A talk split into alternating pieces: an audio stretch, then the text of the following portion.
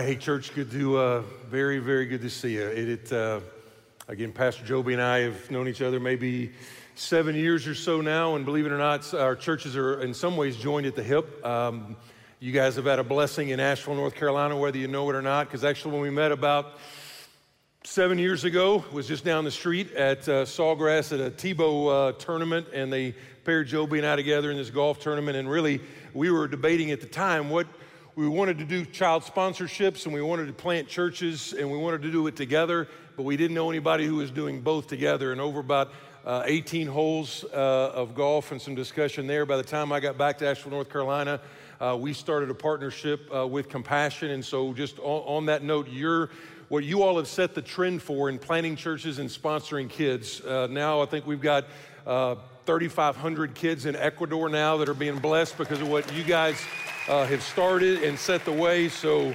man, thank you very much. And let me just also say one other thing. And uh, you guys know this, I think. I know your church is about 10 years old, and some of you all been, uh, you all have been here maybe all the 10 years. Uh, but sometimes when your pastor's there, because the average pastor stays about 18 months. I don't know if you know that or not, but uh, we move around a lot typically. And uh, number one, not just that when your pastor's been there 10 years like, like yours has been, it's sometimes easy to take him for granted. And uh, I know you love him and I know you honor him, and that's an awesome, like you already sense the culture is great here. Uh, but I would just say this uh, you, need to, you do need to understand. Um, you don't have a perfect pastor, but you've got a godly man who loves you. He loves Jesus. He loves the word. He is tremendously respected uh, around the country. I'm just, I can't, I can't emphasize it. I've not met a person yet uh, that doesn't have a tremendous amount of respect for not just uh, the way Joby leads and how Joby leads, but also the way that he loves you guys as well. So, man, honor him, love him, continue to just pray for him uh, as well. You got a great, great, uh, got a great, great, uh, got a great pastor. You got a great church. You got a great town. I mean, how fun is it to come? We, get, we woke up this morning and pulled back the shades and boom, I mean, the beach. I mean, it's, it, it was awesome. I mean, the beach is great. I mean, don't, take, don't get me wrong, beach is awesome. Um, we get to live in the mountains, all right? So we love visiting the beach. We love living in the mountains. And so we do live in Asheville, North Carolina. It is, uh, it's a weird place for sure, but it is a, it's a beautiful place. Um, and I know people sometimes kind of diss on the mountains in North Carolina, like, well, those are small and those are the those are little, you know, the Smoky Mountains. And the reason they're smoky, by the way, is because there's so many trees there. The vapor comes up, and so it gives it that name. Um, but the mountains might not look big from, you know, when you're looking at them compared to, let's say, the Rocky Mountains. But try climbing one of those things, and it is like you, several times I've started to climb, and like halfway up, we're like, nope, not, not going to happen. Go back down. Uh, and as a matter of fact, they're the highest mountains in uh, the east, all right? So when you look at them, you're like, man, those mountains are, are awesome. The mountains are great. They're great to look at. They're pretty. They're phenomenal to live in. Um, but there's a, a, passage that actually the Lord put on my heart like two and a half years ago as I was kind of preparing a series of messages that has become very personal to me because it does deal with mountains. It, and mountains in the Bible are those things in your life that have seemed to become immovable they seem to be unchangeable. In a lot of those ways, it's kind of like those hikes I've taken. You go up about halfway and you're like, you know what? I, I, they're too imposing. I'm not going to finish it. I'm going to check out. They're kind of like those strongholds that you know are not God's best for you. They're not God's best for your life, but they just seem impossible uh, to change. I mean, it's, it's, the marriage that it's the marriage that is a lot more uh, woe than it is wow. He's like, you know what? We, we came to saturated because bottom line is this kind of like our last chance at trying to make this thing work. It's uh, for that parent in here, and you got a prodigal, and you've been praying for a long time, and you know what? It just doesn't seem like anything's moving. There's no softening of the heart, there's nothing at all. Whatever that is, think about. What is that greatest area of desperation uh, in your life? That secret habit that you can't break. You come to church, you get fired up, you feel victorious, and by Tuesday you're already back, you're already back in the gutter again. Or that lost loved one that you love. Maybe you're married to that person. Maybe that's your mom or your sister or your dad. And you're like, you know what? And, and here's what it's easy to lose hope. And what happens is when we lose hope, we go from hoping to coping. We go from hoping, you know what, God's gonna do something awesome. I'm gonna see God bring the. I can't believe, by the way, the lineup of the songs tonight. I was like, they didn't know what I was preaching. And when you start going to raise a hallelujah and God's gonna show me a victory, it's like, man, God is good. God is good. But a lot of times when you sing, you can sing, raise a hallelujah. God's gonna bring a victory. And you believe it and you believe it, but weeks turn into months and months turn into years and sometimes years turn into decades and you don't see it changing. And it's easy, you know what, the hope, and I'm hoping, I'm hoping, and then the hope is just gone and you go from hoping to coping. That's what mountains are in the Bible. And so, what I want to talk to you about today, and from Matthew chapter 17, is I want to talk to you about, you know, the fact that, you know what, your mountain can move. Your mountain can move. The start of that can actually start uh, tonight. And what I've been praying today and what I'm asking God to do and what we want to ask God to do is I want God to do for you what we see God do for a man 2,000 years ago in God's word today. So here's where we are Matthew 17. I'm going to read the I'm going to read the text. Uh, this is one actually that I know that uh, uh, Joby mentioned at lunch today that you guys have looked at and you've really fixed on what the context is. And the context is the Mount of Transfiguration. And what happens oftentimes, as you see in the Bible, it goes from the mountaintop and you're going down into the valley. And that's what happens here. I mean, Peter, James, and John, they're up on the mountain and they see, they, they just get the, they get the cover of humanity pulled back and they get to see deed. It's like a, it's an amazing thing. But then they go back down to the valley and then they see this scene happening. When they came to the crowd, a man came up and said to him, and kneeling before him said, Lord, have mercy on my son, for he has seizures and he suffers terribly. For often he falls into the fire and often into the water. And I brought him to your disciples, and they could not heal him. And Jesus answered, O faithless and twisted generation, how long am I to be with you? How long am I to bear with you? Bring him here to me. That's what we want to do tonight. Bring him here to me. And Jesus rebuked the demon, and it came out of him, and the boy was healed instantly. And then the disciples came to Jesus privately and said, Why could we not cast it out? And he said to them, Because of your little faith. For truly, I say to you, if you have faith like a grain of mustard seed, you will say to this mountain, Move from here to there, and it will move, and nothing will be impossible for you. Loved one, here's what I'm praying is I'm praying that your mountain can move, and the pattern that you see is it starts off. The mountain beginning to move starts off oftentimes with your desperation, with you just being desperate for God to move. Desperation comes from the word despair. Despair means to lose hope and to lose hope into such a fashion that you do something radical or unusual or emotional. Now, I don't know what the age limit is in here or the age uh, range is in here, but I'll, there's a movie you know, years ago called uh, Mrs. Doubtfire. Give me, give me, come on now. All right, if you don't know who that is and you're under 40 and you don't know what this, Google that thing and you'll be good. But Mrs. Doubtfire was played by a guy named Robin Williams, who was a genius. I mean, he's just a genius comic. But if you, the basic story is this: is that uh, his his whole he's an actor and his whole life is messed up. I mean, it's just spiraling out of control. His wife leaves him. His wife, because his wife, because his because his life is so messed up, the wife gets custody of the kids, full custody of the kids. And he is so desperate to see his kids because he loves his kids. He wants to see his kids. And he's so desperate, he just does something crazy. And he actually dresses up like, like, an, like an English housekeeper. And he applies to be the maid at his own house. And he gets the job. You're like, no way, that could, it's a movie, all right? It's a movie, but he actually gets the job. He gets the job. And so the movie's kind of a mixture of sad, funny, inspirational at times but the whole point is what you and I know. When you are really desperate for something to happen, anything to happen, you will do some things that are desperate. And you got a dad in this story, and he is desperate. The text simply says, A man came to him.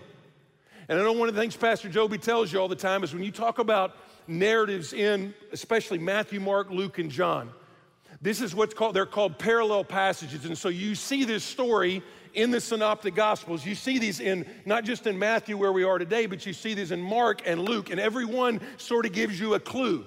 He talks about, okay, there's a lot of times where it's like you watch, like you're gonna watch the highlights of the Alabama Florida game, and you might watch it on ESPN, you might watch it on Fox, and you might watch it on the local station. It'll be the same game, but it will have different highlights. That's the way this story is.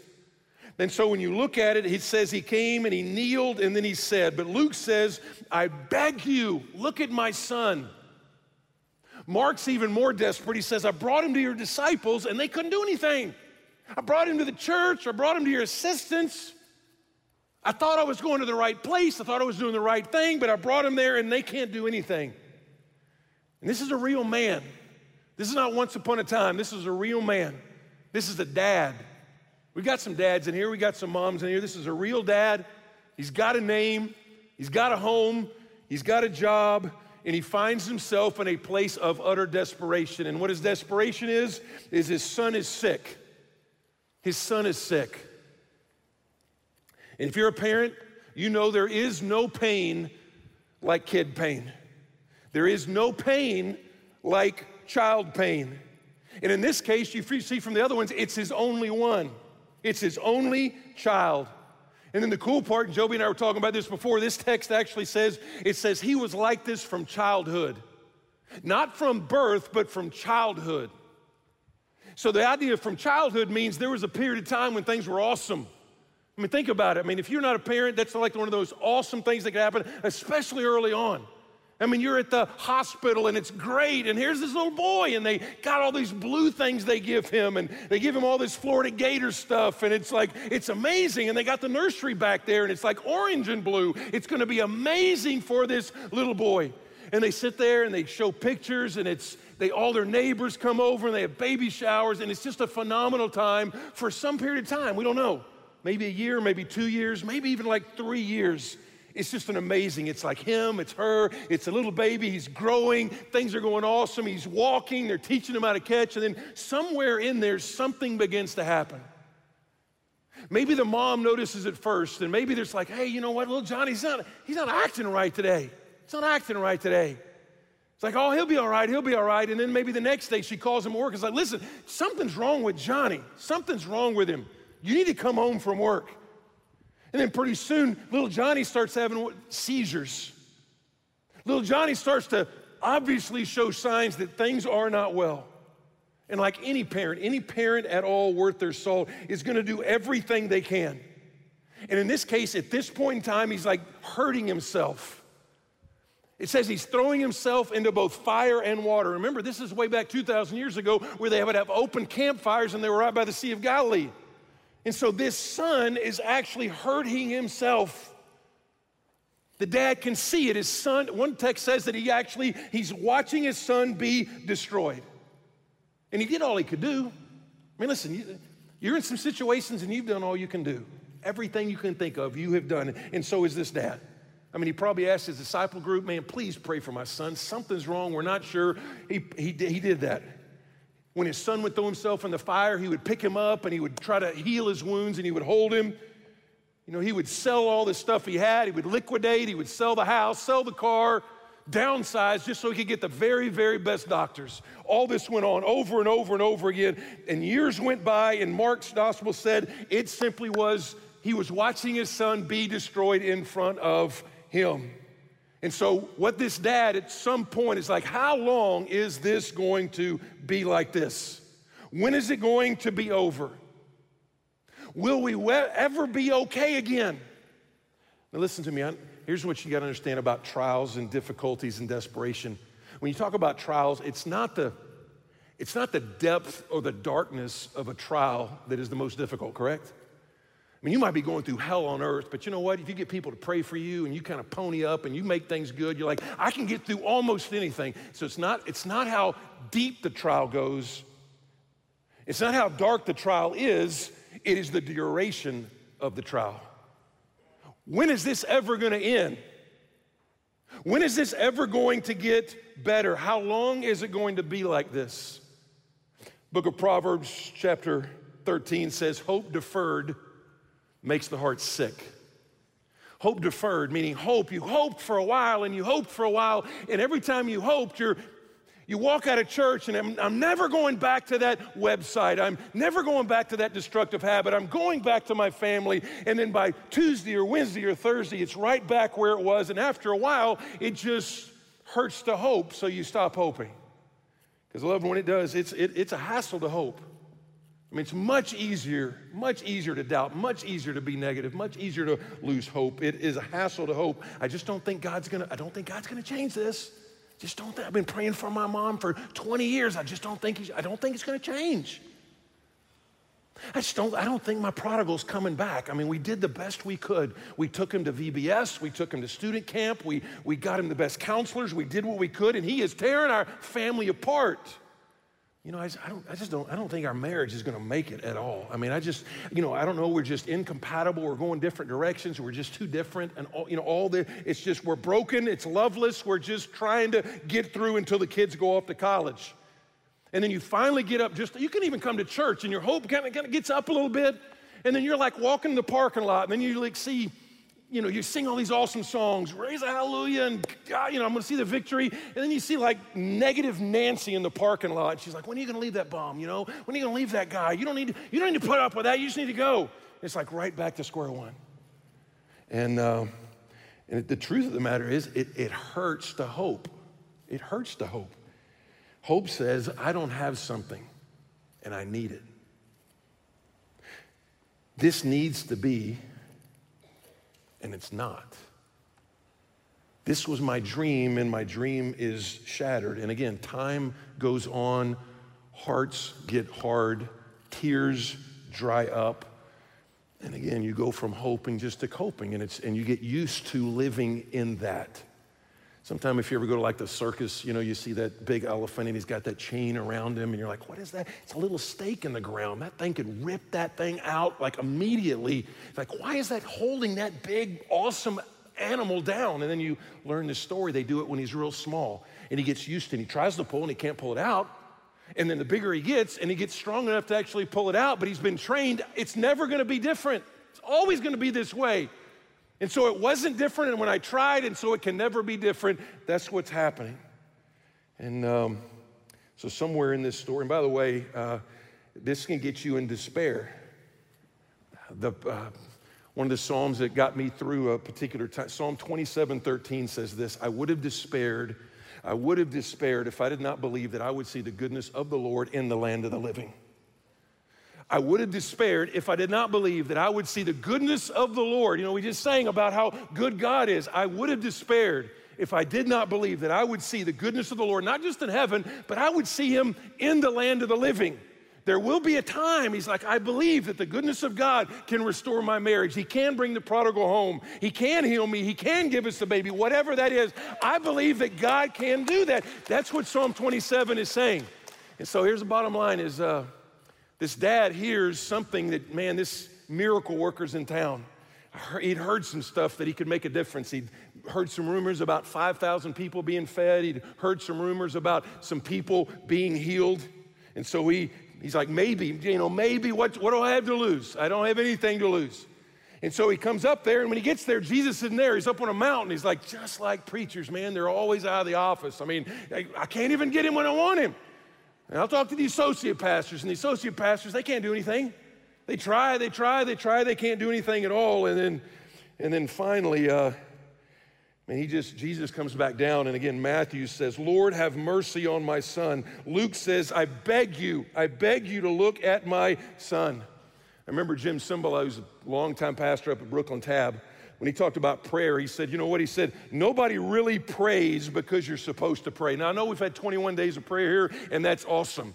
But he's distinguishing between prayer and crying out. And you know, the Bible actually does that if you don't know that. Go look in the Psalms sometime and do a study of the difference when it just says he prayed and when he cried out.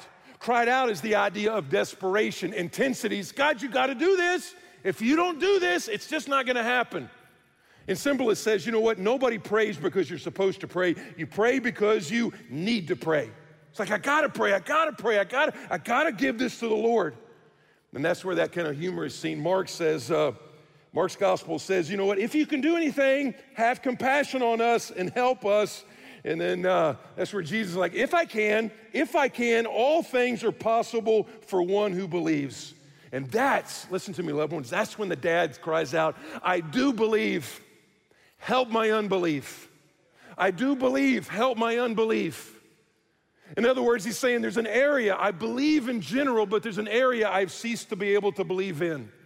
There's an area I used to hope and I used to believe and I used to think the marriage would get better and I used to think we'd have a baby and I used to think the prodigal would hum home and I used to think my health would be restored and I used to think that my church would take, I used to think that. I just don't think that anymore.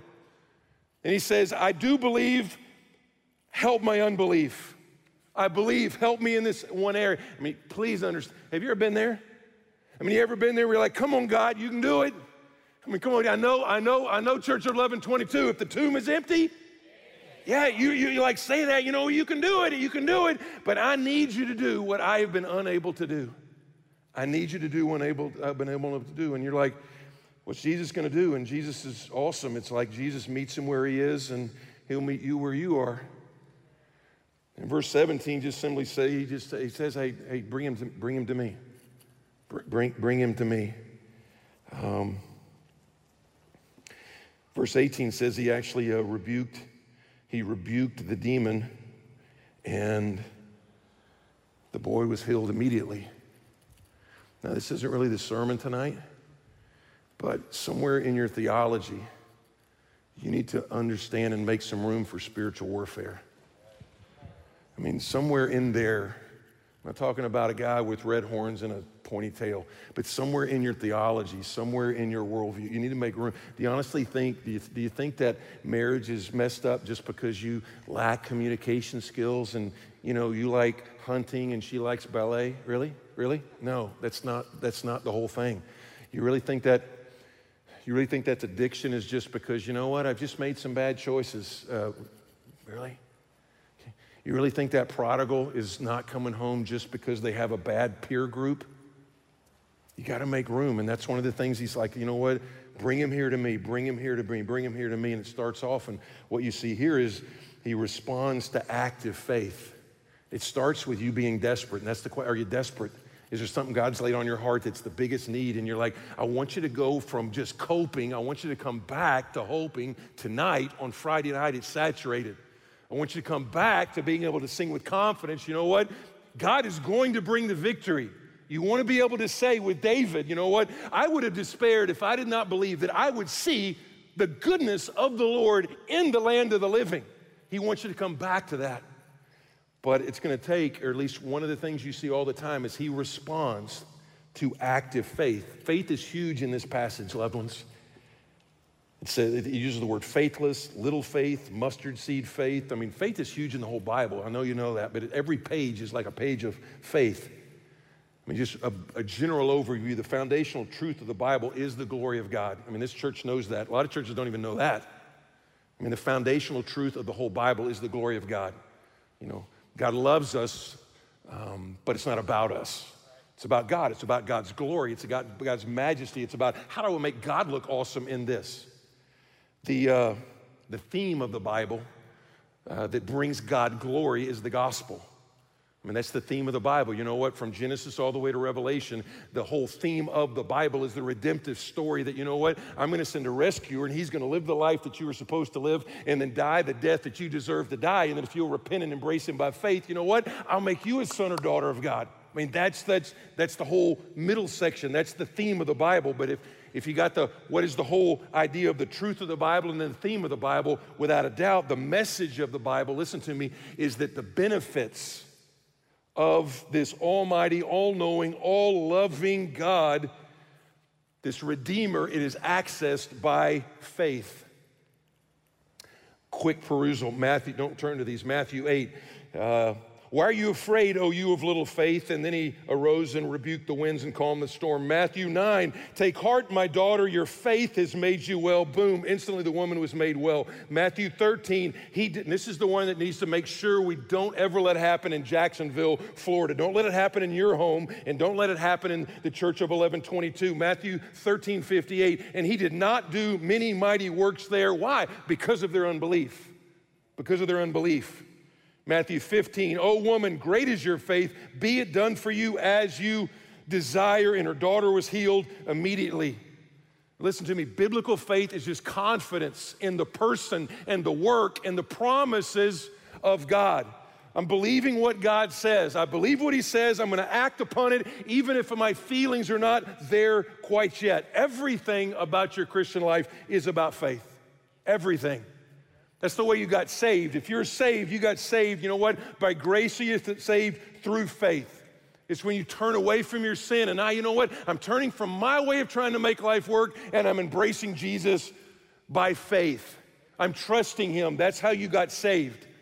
But you also got to understand that's how you're going to have victory. 1 John 5 says, Everyone who has been born of God overcomes the world, and this is the victory that has overcome the world, our faith. That's how you overcome shame. I mean, I know one of these central verses at the Church of 1122, Romans 8 1. Half of you guys know it, okay? There's now no condemnation for those that are in Christ Jesus. That the only way you live that is if you actually believe that. And you know, you let the voice of God speak louder than the voice of the world. That's the only way that works. That's faith. That's faith in action. So, way you have victory over temptation. You take something God said, like 1 Corinthians 13, there's no temptation has overtaken you, but that which is common to man. And God is faithful, and He will not allow you to be tempted beyond what you are able, but with the temptation will provide a means of escape. If you believe that, then you're like, when temptation drops in front of you, what happens? You start looking that God has provided a way out of this. That is faith. And if I can just do kind of one thing, listen, we have let the faith teachers and the unbiblical prosperity gospel, the prosperity gospel and those, the prosperity teaching cheat us out of the power of biblical faith. We've let them take it away from us, so we don't even want to touch it anymore, thinking we can't touch that because it's been so abused. But listen, biblical faith, mountain moving faith, is not faith in faith. It's not how much faith you have. It's like, oh, I'm going to get more much faith. If I have enough faith, then God will do X, Y, or Z. Listen, God is not a genie, all right? God is not a genie where you rub the lamp or say a particular formula and God's obligated to answer, right? He's not a vending machine. Put a quarter in, he's obligated. That's not it. But God's a good God. God's a great God. God loves you. And mountain moving faith is not faith in faith or the size of your faith, it is the object of your faith. It's the object of your faith. And um, let me. Uh, let me just show you this and here. And I know one of the things that, uh, I mean, I love this church, and one of the things we have is like just if it's not, it's got to be right here, right? I mean, you don't need, you know, you don't need four ways from Pastor Bruce or six ways from, you need, like, what is it right here? I mean, one of the goals that I have at our church is that somebody will look what I'm doing and go, you know, I could do that. It's right there. It's like, great. If it's not right there, I'm probably doing it wrong. So it's right here. So look there with me. Verse 17. There's like three types of faith in here. There's no faith. There's faithless. That's the scribes.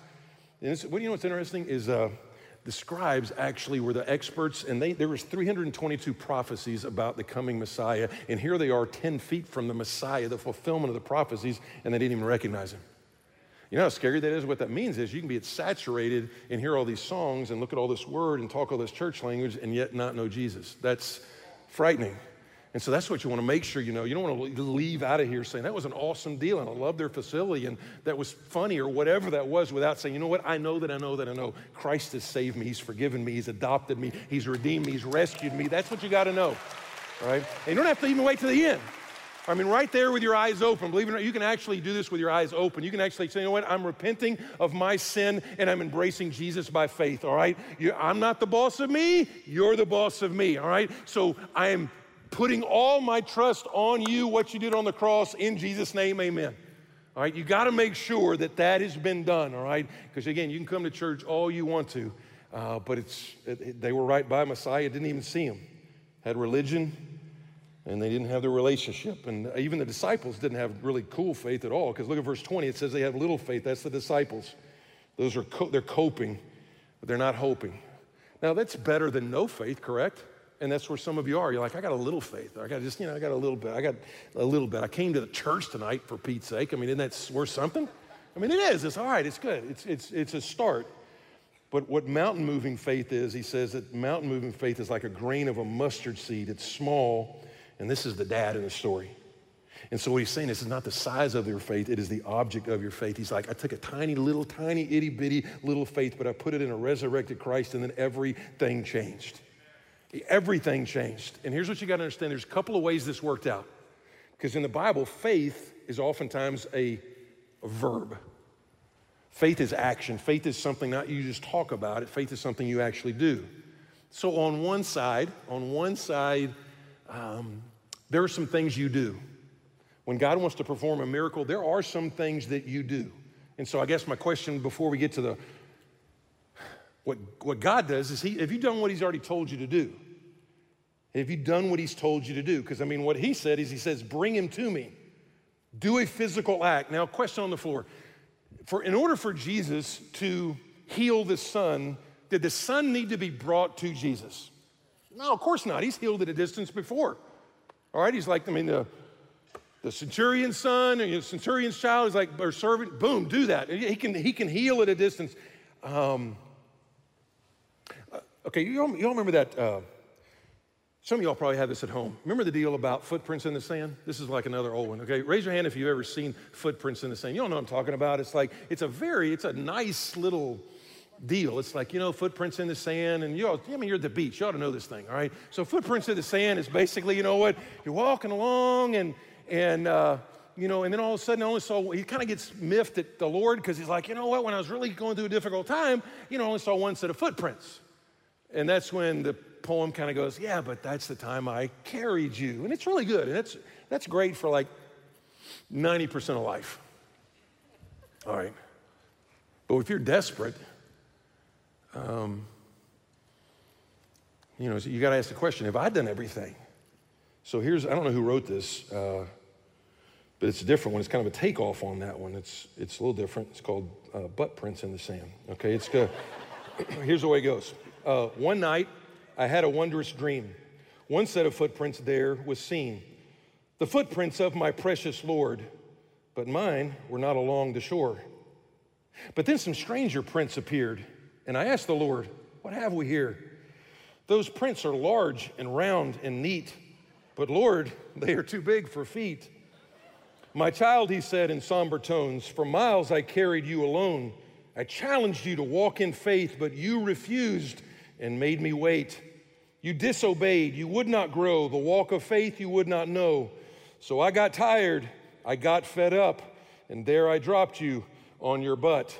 Because, because in life, there comes a time when one must fight and one must climb, when one must rise and take a stand or leave their butt prints in the sand. All right, so here's the point. All right, so the question is the question is have you done what God told you to do? I mean, have you done? He's, he's told you to do some, some different things. Don't overlook what he's told you to do in gaining what God is wanting to do in your life. He often, you often see when God does miracles, he tells them first to take a step of faith, just like he did this dad.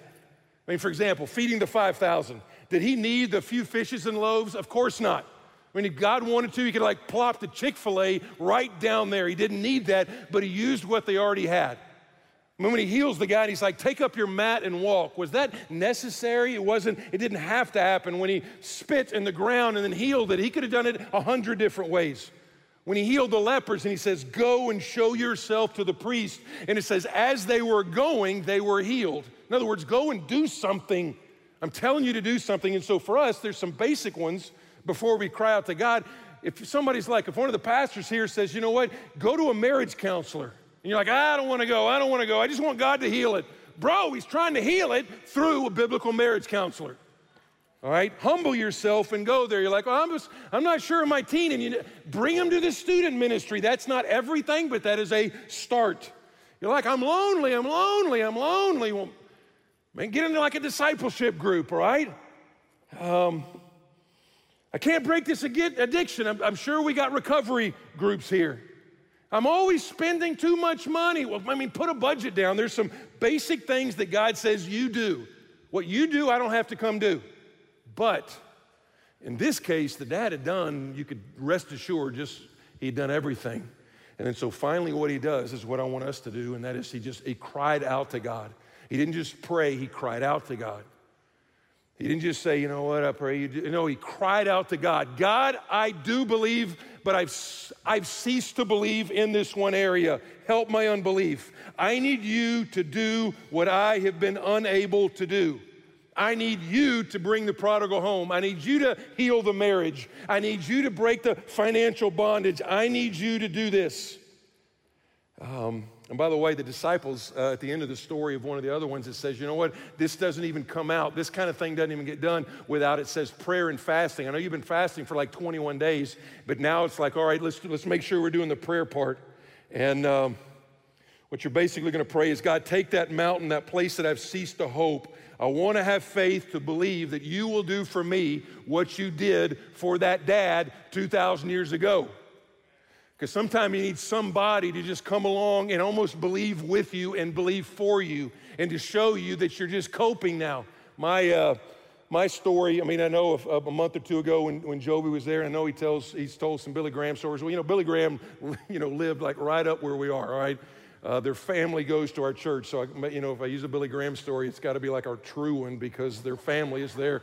So, um, but true story is uh, like when I first moved to Asheville, like back in 08, it was probably maybe less than a year later because we had a bunch of people that work out at the Cove and, and work, you know, worked for Mr. Graham at that point and all that. So long story short, uh, I got invited to go up there and uh, went up there and, and, show you how awesome my wife is. We all got invited up there and she was like discipling some girls and she did not... This is when you've married a gospel fox, is when she doesn't break an appointment to disciple teenage girls to go see Billy Graham. I'm like, the girls will understand. She's like, oh, I got it. I was like, so the boys and I went up to see Billy Graham up in the Holy of Holies up on the mountain. All right, that's where we went.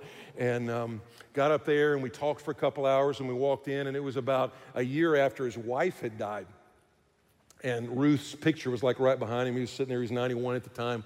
And so we go in there and um, you start sharing things. And I mean, just by the way, uh, sometimes you, you got heroes from a distance and then you meet them and you're disappointed. That's not this at all. It's, I mean, humility, winsomeness, I mean, everything you're like, I hope he's like that, was like that 100%. So we go in there, and after a couple hours, my boys had to go take, take driver's ed or something, and um, they took them back. And so I thought it was kind of wrapping up. And uh, the guy that set up the meeting actually said, uh, Pastor, talking to me, hey, Pastor, why don't you, why don't you pray for, why don't you pray for Mr. Graham? Honestly, I was like, ah, don't screw this up, all right? It's like, is like, don't mess this up. So I'm like, I'm bringing out like my best prayer, all right? Not now laying me down to sleep. I mean, I'm doing my best prayer. And so I'm praying, I'm praying as good as I can. And, I, and then I, started, I remembered he talked about how much he missed Ruth uh, earlier in the conversation. So I'm like, okay, this is thing. I can pray for that. And so I was like, you know, God, thank you for the resurrection, and thank you. We're going to see our loved ones in heaven. And I start kind of praying like that. And man, the Lord's my witness. I, I started hearing a sound. I started hearing a sound, and I, uh, but we're bowed, so I'm kind of like peek up, and Billy Graham is crying. And the first thought that came through my mind is, son, you're going to hell because that's like the unpardonable sin. You made Billy Graham cry in his own house. So, I mean, I honestly got flustered and I just finished the prayer like, thanks for the sun and the stars and the moon and amen. I mean, I really did. I just, I didn't know what to say. So, finished my prayer. I thought we were about to go. And then the guy that was with us, he said, or no, he didn't even say it, but I started to stand up and Mr. Graham goes, hey, sit back down a minute. Because I want to pray for you. And listen to me. Earlier in the conversation, at that point in time, my mom, I come from a, I don't, I didn't grow up in church, so came to Christ through a basketball coach when I was 17. Um, my three brothers, they'd come to Christ shortly before that, um, but my dad had already passed, and um, but my mom was was still alive, but she didn't know the Lord. And you know, you get four evangelical, fired up sons. Sometimes, you know, we don't even know we shared the gospel with her probably a hundred times, but it's hard to hear it from your sons that you've, you know, changed their diapers and all that stuff. So, so all that being said, I'd said, you know, we're praying for my mom and and you know, praying she come to the Lord and all this stuff. And listen to me. He goes, he goes, I want to pray for you. And so he prays in general for ministry, but listen to me. When he starts praying, when he starts praying for my mom, I mean, he's 91 at this point. His, he was frail, his voice was crackling, but when he started praying, crying, you got a 91 year old man. He doesn't even know my mom. He just met me. He prayed the most theologically accurate, passionate, crying out to God for the salvation of a woman that he did not even know.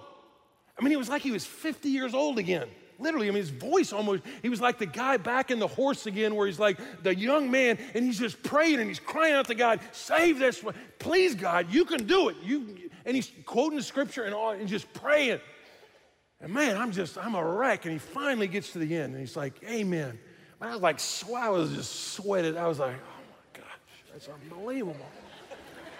Listen to me. I actually got in the car and I'm going down the mountain. I call my brothers up. I'm like, man, she don't have a chance, man. Billy Graham, Billy Graham just prayed for her. She just, he just prayed for her. It was amazing. And listen to me, loved ones. Listen to me. Six months later, we've been praying for her for 20 years. 20 years. And to be honest, after about 10 or 15, you don't pray quite as earnestly. You don't pray quite as energetically, as consistently. You don't cry out quite as desperately as you did early on. And then I hear a guy that doesn't even know my mom cry out to God, God, you can do it. You can do it. You can do it. Six months later, my mom gets saved. Six months later, she's calling me up. It's like, hey, honey, honey, did you know did you know this is in the Bible? You know this is in the Bible? You know this is in the Bible? I've been reading the book of James. I'm like, this is my, my mom is on the phone talking to me about the Bible. And here's what I'm, here's what I'm saying. Sometimes not only do you need somebody to believe for you, it's almost like intercessory belief. You know what? I believe God's going to do something there and just cry out on your behalf. And some of, some of you need to cry. God didn't even bring up something on you that's like it's personal on you, but you know there's somebody in your life. You know there's a neighbor and their marriage is about to go into the toilet. You know that they've got a prodigal. You know they've got a health problem. You know they want a baby. You know all of that stuff. And God wants you to cry out on their behalf tonight. But there's a whole bunch of us also. You just need to cry out. You need to be like the dad. I do believe. I do believe, God. I really believe but in this one area, you got to help my unbelief. And all that God is asking you to be able to say is, you know what? I I'm, gonna, I'm gonna get to the front of that church. I'm gonna give this thing to God. I'm gonna cry out to God in faith. I'm gonna say, I do believe. Help my unbelief. Psalm 50, 15 says, Call to me in your day of trouble. I will deliver you and you will glorify me. I will deliver you, and when I deliver you, I'm gonna get the glory. That's the way it's supposed to work. And so when you pray, when you make your way up to the front of this church, you pray, you pray for your marriage. God, you know what? I'm praying that our story, our story is that we were ready to call it quits and we go into a saturated event. My spouse has walked out. He doesn't want to make it. I'm calling on the Lord and you answered and we're going to glorify you. And you're going to pray for that prodigal. And you're going to pray and you say, you know what, God, you've said that you're going to bring my sons and daughters from the north and the south. And God, I'm praying you bring my son back. I'm praying you bring my daughter back if your health is an issue or your finances issue, I'm not talking about faith in faith. I'm talking about faith in the object who is Jesus and he's a good God. We just sang about him. And so right now, I'm going to pray. I'm going to pray for you. But while I'm praying, whatever campus you're at, whether you're here at San Pablo, whether you're at the other campuses, you don't have to wait for me to pray for a minute and 22 seconds. You know what? You can say, you know what? I'm going to get to that. I love the fact you guys got like kneeling benches. Awesome. I, we're going to get those at our church within a month. I can probably say that. We're going to get that because that means, you know what, we're intentional about this. And so uh, I'm going to pray, and either you can wait till I say amen or you can get down to the front and say, you know what, I do believe, help my unbelief. That area of greatest need, of greatest desperation, of greatest heaviness on your life, that's what you pray for. God, I believe, but I want to believe again. I want to believe in this area. I don't want to just cope, I just don't want to coast, I want to hope again. All right, biblical hope, by the way, is not like, oh, I hope it happens. Biblical hope is it's gonna happen. It's just a matter of when and it's just a matter of how.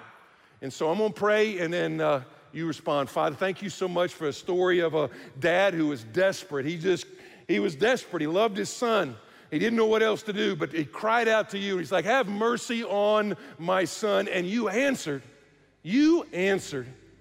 And what had, he had tried to do for years Doctors had tried. He tried everything he knew. And you changed it instantaneously. Immediately, he was healed. And God, our prayer tonight is you said, call to you in our day of trouble. And for so many folks tonight, there's a day of trouble right now, right now, maritally, financially, relationally, whatever it is, it's the day of trouble. And God, as they call on you, we're going to just claim Psalm 50, verse 15. We call on you in our day of trouble. You will deliver us and we will glorify you. God, we take your promise. It says that your eyes move to and fro throughout the whole earth to strongly support those whose hearts are completely, completely yours. And God, right now, just like we sang, we sing about surrender, we sing about the victory, we sing about all of that stuff. But God, right now, we are crying. It's a lot easier to sing surrender than it is to do. And so, God, right now, we want to surrender. And we want to ask you, God, we do believe. We do believe, but help our unbelief. Got to pray that in the coming days and weeks, maybe even before they put their head on their pillow tonight, they would be able to see at least a small answer that, you know what, God's going to do that. God, we look back and we see Elijah and he just prayed, you know what, there's going to be a rain, and all he saw was the cloud the size of a man's hand. But he's like, that's it, that's it, that's what's happening. God, I pray you'd help him to see just a cloud the size of a man's hand. That prodigal picking up the phone, that spouse repenting, coming back, showing some interest, whatever that is, God, show them enough and just build their faith and build their faith. And God, as the Saturday comes and as Sunday comes and then as Monday comes, God, by the glory of God just shine in this place. And our prayers are, God, that you would, Isaiah says, you would rend the heavens and come down. You just rend the heavens and come down. God, that's our prayer, that you would make a way. You are the way maker. You would make a way where there absolutely is no way. We love you and we pray it for the name, in the name, and for the glory of Jesus. Amen.